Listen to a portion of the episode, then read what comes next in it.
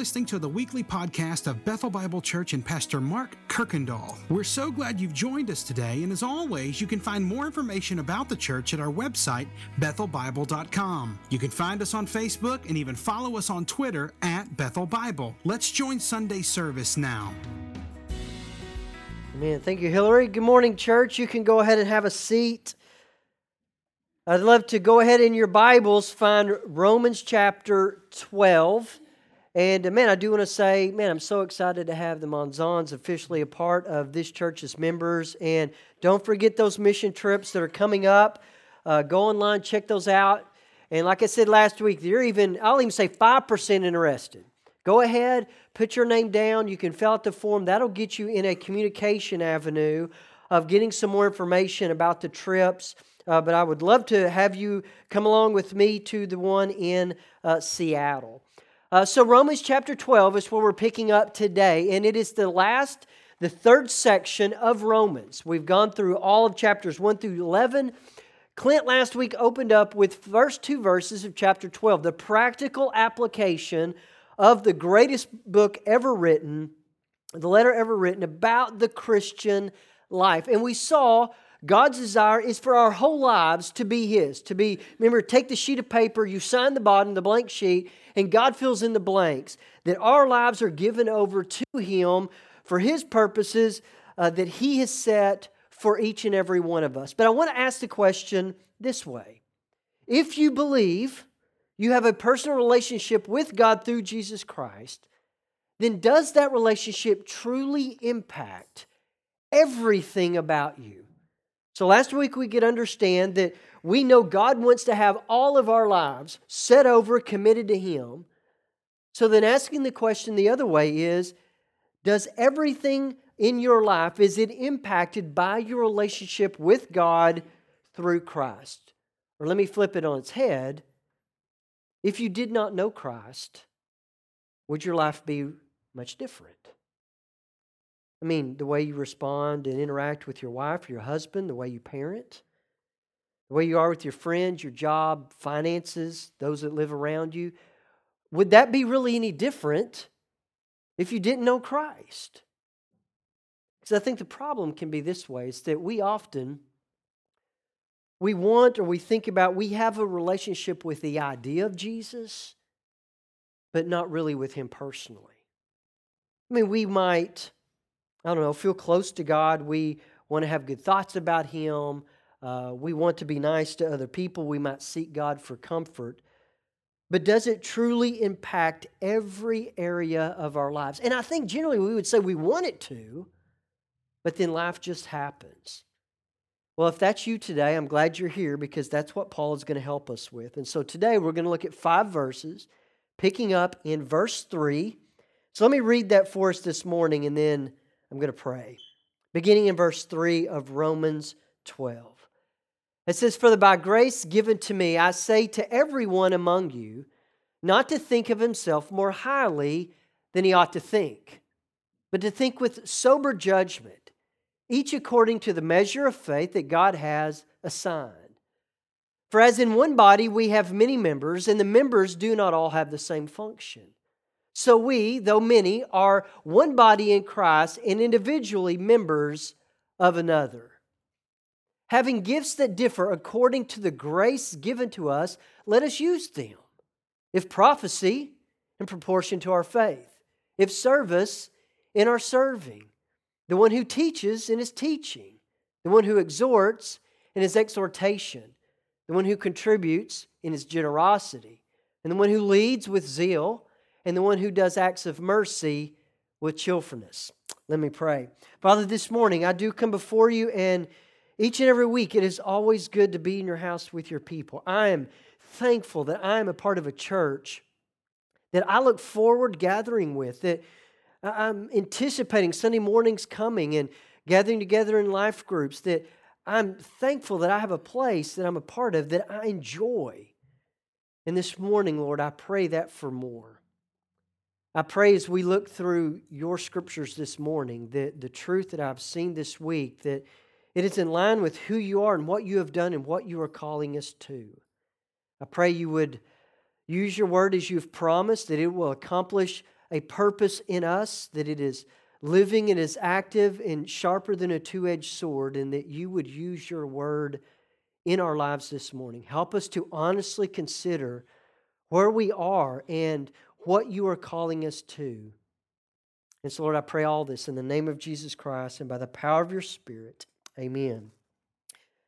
So, I did some research this week and on this country we live in, and we love living in the U.S. And the U.S. is a leader in so many avenues, or even at the top of the list at least. So the United States is leader or sits at the top of the list in countries around the world in a lot of things. Here are a few. One is military. It says in our military power, the United States stands at the top. We spend more money, all that sort of thing. Economical influence, that we have the ability as a country, we influence economics around the world.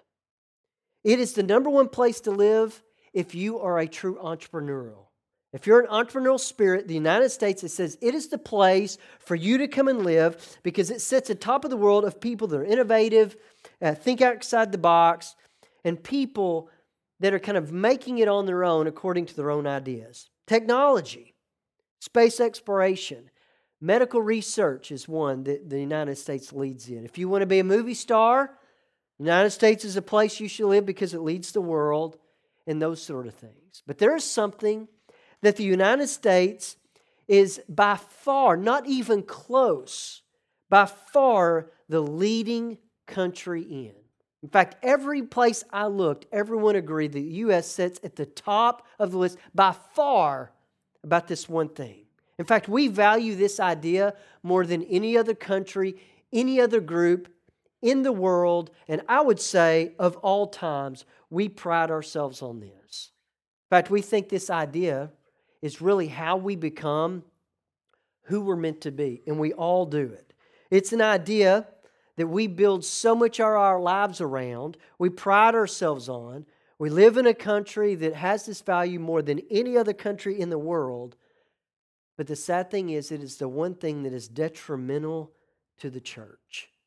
And if we pursue this idea that we're going to talk about, we will never become who God has for us to be. And this idea, this philosophy, this ideology is the idea of individualism. In fact, we live in a country, the U.S., that prides itself that it's more individualistic than any other, I really practice that word too, individualistic than any other country in the world. It's this idea that promotes the exercise of one's goals, values independence, self reliance, In fact, individualism makes the individual its focus. And I saw it front and center this week in Academy. Walk in, Marcus is needing some cleats, and I can hear this sound that was just, it was horrible. It's like fingernails on the chalkboard sound. It was a little girl standing in a buggy, yelling, screaming at the top of her lungs, I want to go home. And that parent is trying the best she can, bless her heart, to ignore it acting like she doesn't even hear it. And I mean, she cringes every time it happens. You can tell. She knows everybody's looking at her, wanting her to do something. Because at that point, the only thing that matters is that girl's individualism. She doesn't want to be there. And nothing else matters. But you think about it. I mean, we pride ourselves in making our own path in the world. We strive to work hard on ourselves to be the best we can be. We want our lives of our own making. In fact, some of us might be thinking, well, what's really wrong with all that? That's what's made this country great. Well, let me show you, beginning in verse 3. It says, For by the grace given to me, I say to everyone among you not to think of yourself more highly than you ought to think, but to think with a sober judgment, each according to the measure of faith that God has uh, assigned. And so let me show you four things. One, notice Paul's audience, because this is important. Paul says to everyone, he's not talking to just the leaders, he's not talking to just the elders and deacons, not just the men. He's not talking to just mature people. He is addressing every single believer, from the youngest to the oldest, to the guest, to the faithful servants, Jews and Gentiles, men, women, teenagers, children. He says, everyone, no one is excluded from what I'm about to talk about. And you see the problem? lack of humility. He's writing to everyone, no one gets excluded, so that they will not think more highly than they ought to. Because here's what we have to understand a lack of humility, it will destroy any relationship, any organization, and any church. If there is a lack of humility, it will destroy anything in its path. But then he gives an alternative to that. He says, the problem is we are thinking more highly of themselves, but they ought to think with a sober judgment, meaning that everyone needs an accurate kind of view of who they are in and of themselves. Everyone needs a view of themselves that's actually in touch with reality. And I know you already have somebody in your mind that needs to hear this. Somebody that has this elevated view of themselves that's thinking more highly than they ought to. They're out of touch with reality. They need some self perspective. You all know them. And if you don't, just know you're probably the one somebody else is thinking of. But we all need this. He says, everyone lacks humility. We need to think with sober judgment. And it wasn't too long ago that I got knocked down, not just a few pegs, but a bunch. Oh, man. Um, I was going, working on my doctorate through Southern.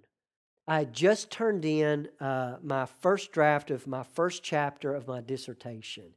And I'll admit, I was getting a little too big for my britches, as my mama would say. Because in my mind, nobody else knew these thoughts, at least until today. I began thinking, man, I can't believe I'm the only one on staff that's working on a doctorate. I mean, look at me. I mean, I made it into one of the most prestigious seminaries uh, you know, in the United States. It's now the biggest seminary next to Liberty. Uh, that don't really count, by the way. But anyway, it's second biggest. Um, I'm going into a staff meeting, and I remember telling them, guys, uh, my professor is going to be calling. There's an important meeting. I'm going to have to step out. I took some pride in that. Y'all just y'all keep doing what you're doing, but you know, hey, this is a little bit more important. And so I remember uh, Dr. Danny Bowen, uh, called me and we were FaceTime. So, excuse me, guys, I got to do something. This is important. I, will be back. You know, if, if, I get time and I'm still available, I'll, I'll grace you with my presence. And so, Dr. Danny, I didn't say it that way, but Dr. in my mind, I'm thinking, Dr. Danny Bowen's on the other end. And he says, I've got good news and I've got bad news. And I thought, okay, well, how bad could it be? Okay, give me the good news. And he says, well, you turned it in on time. And I remember thinking, oh, this is not going to be good. He said, Well, no, you turned it in uh, no time. You actually turned it in early. I thought, Okay. Then he says this He says, I need you to know I can make a good writer great, but I can't make a bad writer good. And you're in the second category. And he was dead honest. And he said, This is the thing you'll need to know about me. I'm brutally honest. And I remember thinking, oh, Do I quit now? What do I do with this? And I realized I needed to be knocked down a few pegs. I had a lack of humility. I wasn't seeing myself rightly with a sober judgment. So Paul is writing to everyone. Nobody gets to exclude themselves from he, what he's about to say because everyone needs to hear this. We do not need to think more highly than we ought to. Think with sober judgment about yourself. Have an accurate view in touch with reality and look at what the measure is. Accordance, or according to the measure of faith.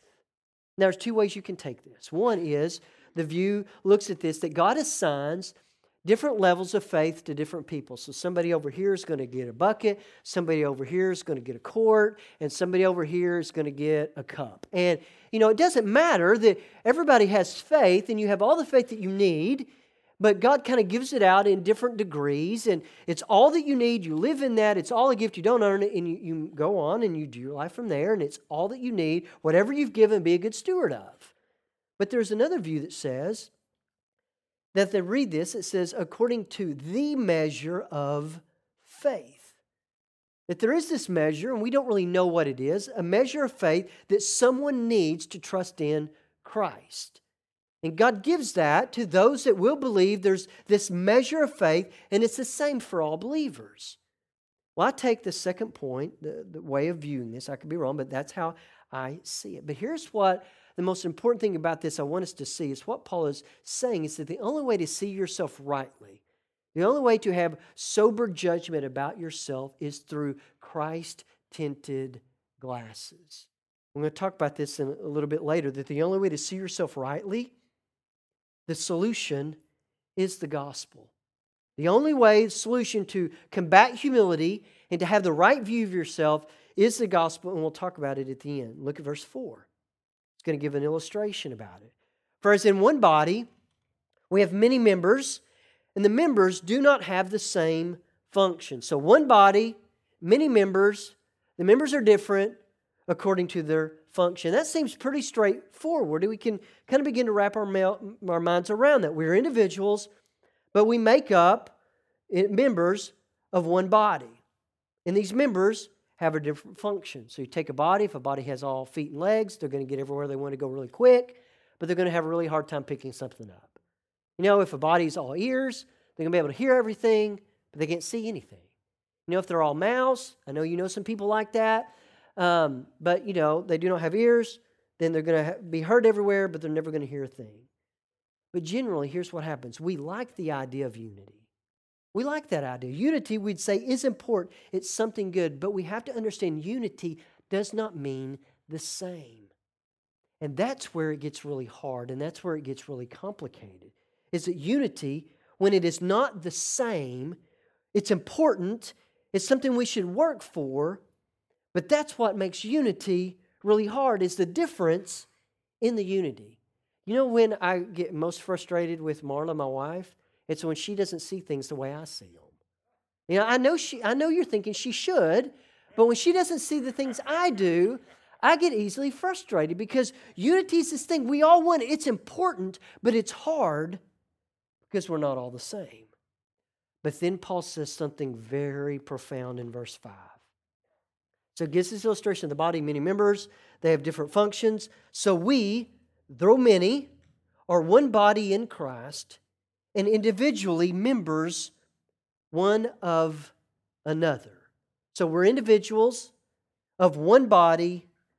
And notice what he says in Christ. Now, I hadn't seen this till this week that believers are connected, united with Christ. You belong to Him, and you are in Him. But the first thing is that phrase in Christ. And it should mean so much more than it does for us. Because if you take that out, it loses all meaning and all power and all significance. If all it says you are one body, it loses everything.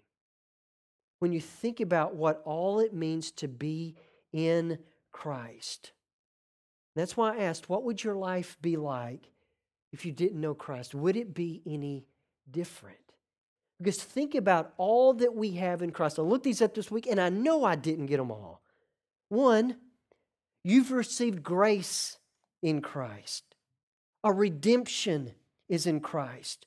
We're justified in Christ. We have forgiveness of sins in Christ. There is no condemnation in Christ. We're new creations in Christ. We have eternal life, as Scripture says, in Christ. God supplies all of our needs, and it says in Christ. We have every spiritual blessing in heaven in Christ. We cannot be separated, or we're perfected to God in Christ.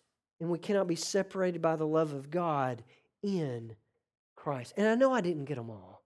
In fact, if you take that prepositional phrase out, all of this has absolutely no meaning and no power. There is no grace, there's no redemption, there's no justification, forgiveness, new creation, no condemnation, spiritual blessing. It could not happen if it isn't in Christ. So here's the point there's a union by faith in Christ that happens, that all that He is is for you. But that's not all. Notice how it ends. So, not only are you a part of the body in Christ, you are individually members one of another. Meaning, our lives are to be connected and intertwined in a way that far surpasses what we naturally think about. In fact, each week the pastors get together and we work through, those that are going to be teaching each week, we work through these passages. And usually on Sunday morning, if they drop a draft, I like to pull theirs up and to read it. um, after I've kind of got mine in place, see if they've said anything. And then Eric Barton said something this morning, and I thought, you stinker. It's like, you right? Did you put my name out beside that? Because he wrote it this way thinking of people, the relationships that we have in the church, he says, people are not in the way, they are the way. And I thought, oh, Eric Barton, I'm going to have to have words with you later. But that's, I think, how we typically view the church. Oh, I'd say, how do we typically view it? We might come to worship, and you've done that. You're here today. Glad. It's hard preaching to myself. Maybe tonight, uh, you're, you're involved this week in a Bible study. We got men on Tuesday morning, women Wednesday night, Thursday morning, life group. A lot of our life groups meet tonight. Hopefully, you're serving. But if we are really honest, you know what we really want? We kind of want all those things, but we want it to be convenient. We want it to be easy. And I'm for it as long as it doesn't require too much. I need to be able to do all the things I want to do and the way I want to do it. I just don't need it to be too inconvenient. I, as long as it's not too hard, then yeah, I'm, I'm your man. I mean, as long as it doesn't require too much, then, then I'm really all for it. But let me read verse 5 again. So we, though we're many, are one body in Christ, and individually you are members one of another. Paul is saying that our lives as the church are connected in such a way that our lives are connected and intertwined that you cannot survive without the church. Allow that to sink in. You, as a believer, cannot survive apart from the people around you. An individual member of the body, go home and try cutting off your arm. It won't survive. You can't do it. It's so easy, though, to get into this cycle where we begin thinking about church differently. Man, life connected to people, I want you to know up front, it is hard and it is messy. And it's going to be times you don't like it and you wish you hadn't signed up for. Go ask anybody serving or leading out in a ministry as deacons, elders, teachers, all over the place. Go ask them, is it always easy? Is it always kind of neat and tidy? They'll say, absolutely not. There are days that I don't want to be here either. But we should never trivialize or take the church lightly. When you think about what it cost God to create the church, it took the life of his very own son. Then listen to this what you are with the people sitting in front and behind and to the side of you in Christ is a life and an inheritance and a union so great and so profound that it surpasses the value of all other human relationships and will never end. So I need you to know as much as I love my wife, Scripture tells me that this relationship of the church even surpasses that. Because one day when death comes for one of us, hopefully at the same time, that union is over. But the union her and I have as brothers and sisters in Christ, that will never end. So, what you are with the people sitting in front, behind, and beside you in Christ is a life, an inheritance, and a union so great and so profound that it surpasses the value of all other human relationships and it will never end. And when we begin viewing the church that way, we will understand that the members are here to serve the body. The body's not here to serve me. And that's when things begin changing. So Paul explains this in verse 6. Having gifts that differ according to the grace given to us, let us use them. So God has given to each and every believer gifts, and He's going to name seven. It's not a complete list. You can look at several other places where He has more. This is only seven. The first one He says in prophecy. Now, this can mean several things. One, it's where someone is proclaiming a revelation from God that no one else knows, and they're making it known. And you see it in the Old Testament with the prophets, you see it in the New Testament with Paul. Or it can mean somebody that's going to foretell something that's going to happen in the future. You see it in the Old Testament, the prophets will talk about judgments coming. You see it with Jesus foretelling his death. Or it could be someone simply proclaiming God's truth that he's revealed in his word to other people, kind of like what I'm doing today, or at least attempting to try. Now, I don't have time to work through all those uh, possibilities, but if you're really concerned about it, you can make a reservation at Dakota's and I'll go to lunch and we'll work through that. Uh, but I can eat a lot, just so you know. But here is what Paul is saying. No matter what it might mean, he says, if you prophesy in proportion to your faith. What he's saying, if you have the gift of prophecy, then it needs to be done from someone that believes what they're saying. It needs to come from a genuine and an authentic faith that you believe what you're saying. Because you know people that might try to sell you something, you know they don't believe it themselves.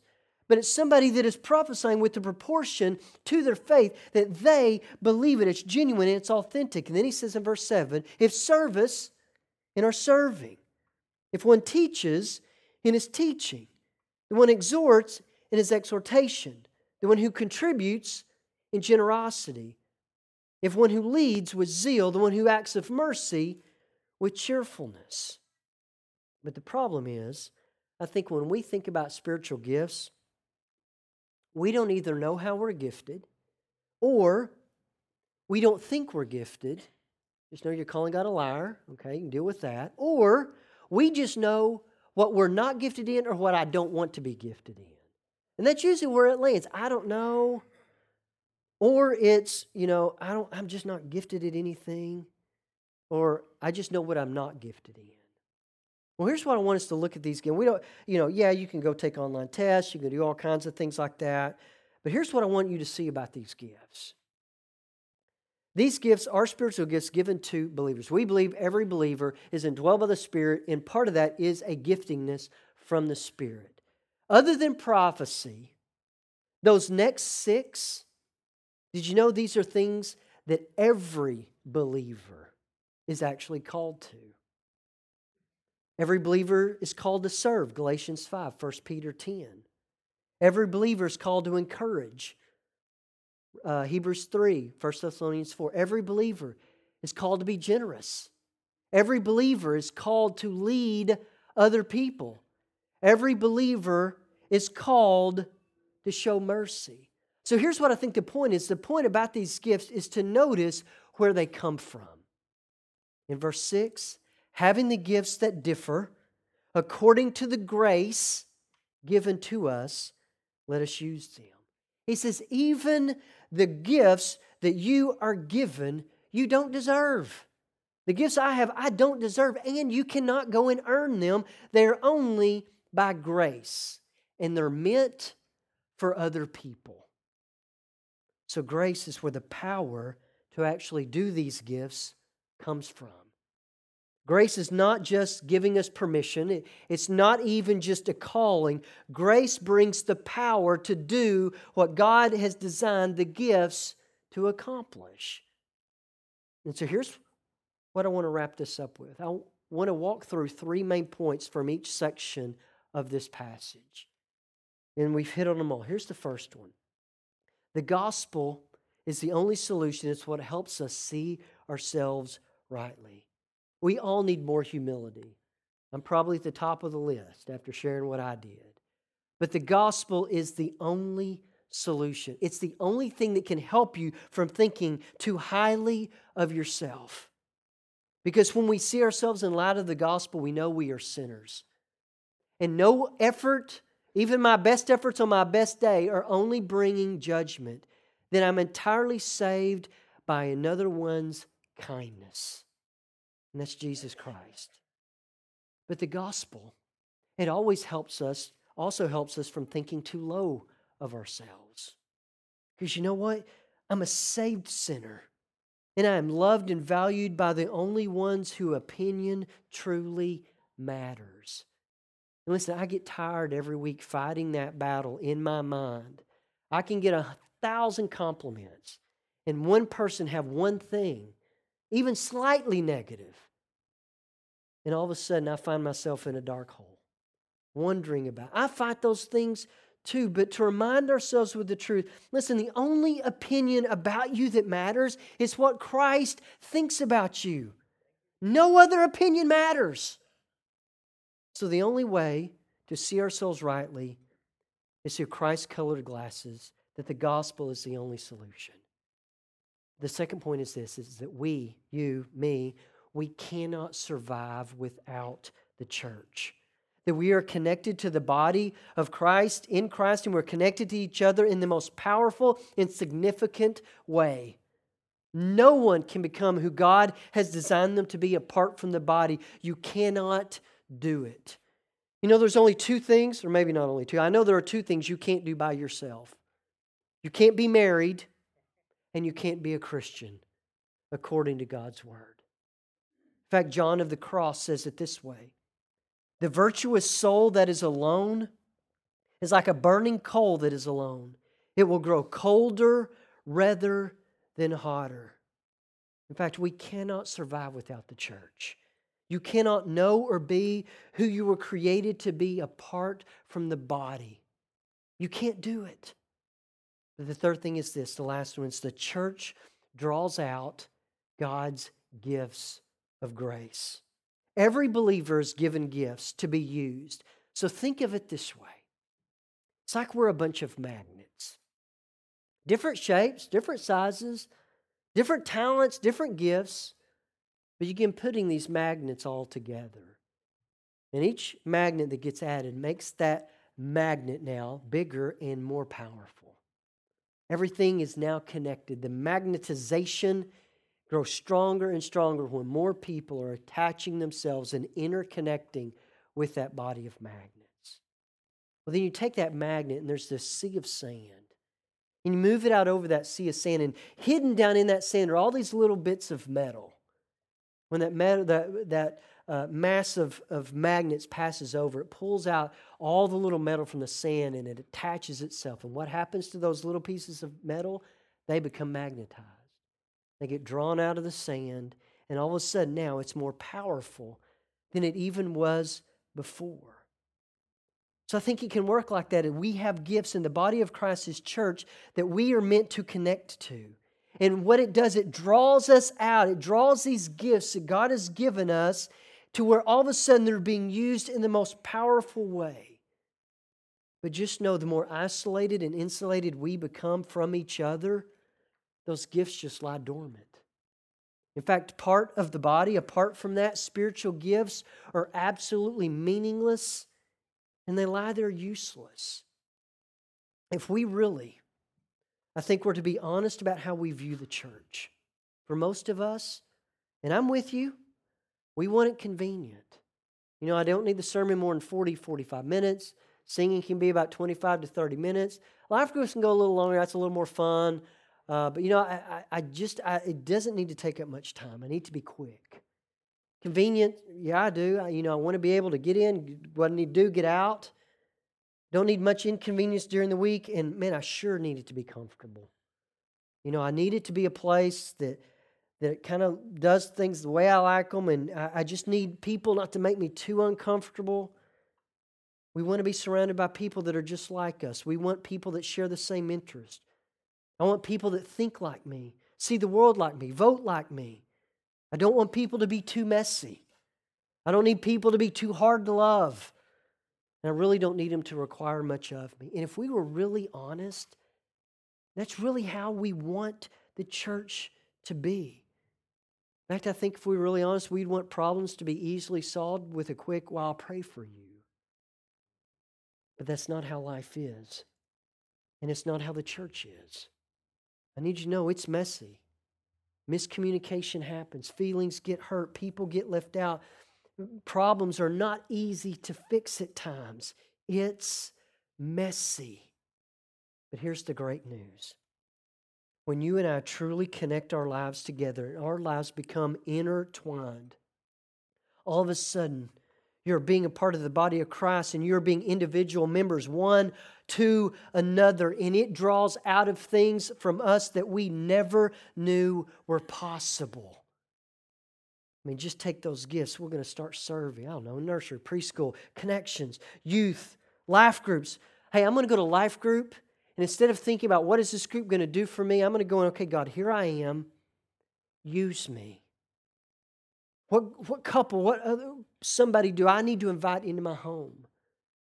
Think about if we did this. that we looked around and thought, who in here? Yeah, I go to life group with this person, I serve with this people, our kids are friends over here. Who do I, who's never been in my home? And this next week, next two weeks, I'm going to call them and I'm going to set up time just to have them in, just to get to know people. I'm going to serve people that way.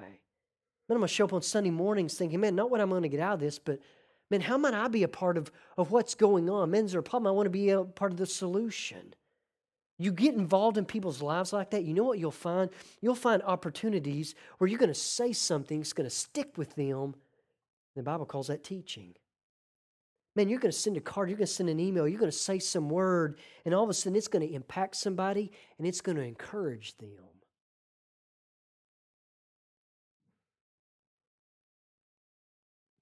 This morning was hard for my family. To watch Calvin Kane come down and wrap his arms around my daughter. That's encouraging. And then when you begin doing that, you're going to notice you're going to give in ways that you never thought you could give. You're going to start leading, leading ways that you never could have imagined. There's going to be acts of mercy that will totally surprise you. You know, things that don't come natural, all of a sudden you're going to find great joy in that. Things that terrify you and you think that you couldn't do, you're going to end up doing and making a difference that people are going to be talking about you for generations. Things that are difficult and hard, you're going to end up finding them rewarding. But this only happens when you're connected to the body, when you're connected to the church and allowing yourself to be connected and intertwined with other people. And I want you to know up front, it is going to be difficult. It's going to be scary. It's going to get inconvenient and it's going to get messy, but it will always be worth it. But you have to put yourself out there. And once I believe we have this vision of the church as members intertwined for one another,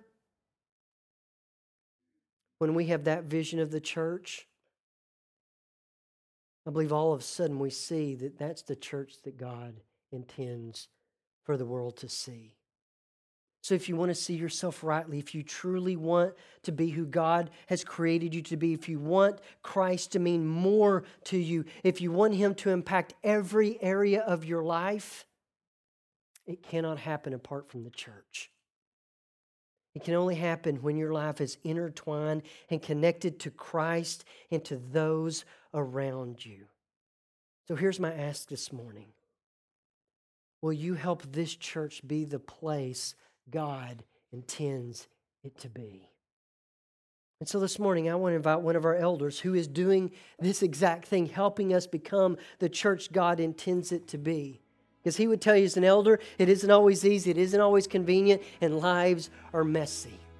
So I want to invite Mike Koslow to come and lead us in communion.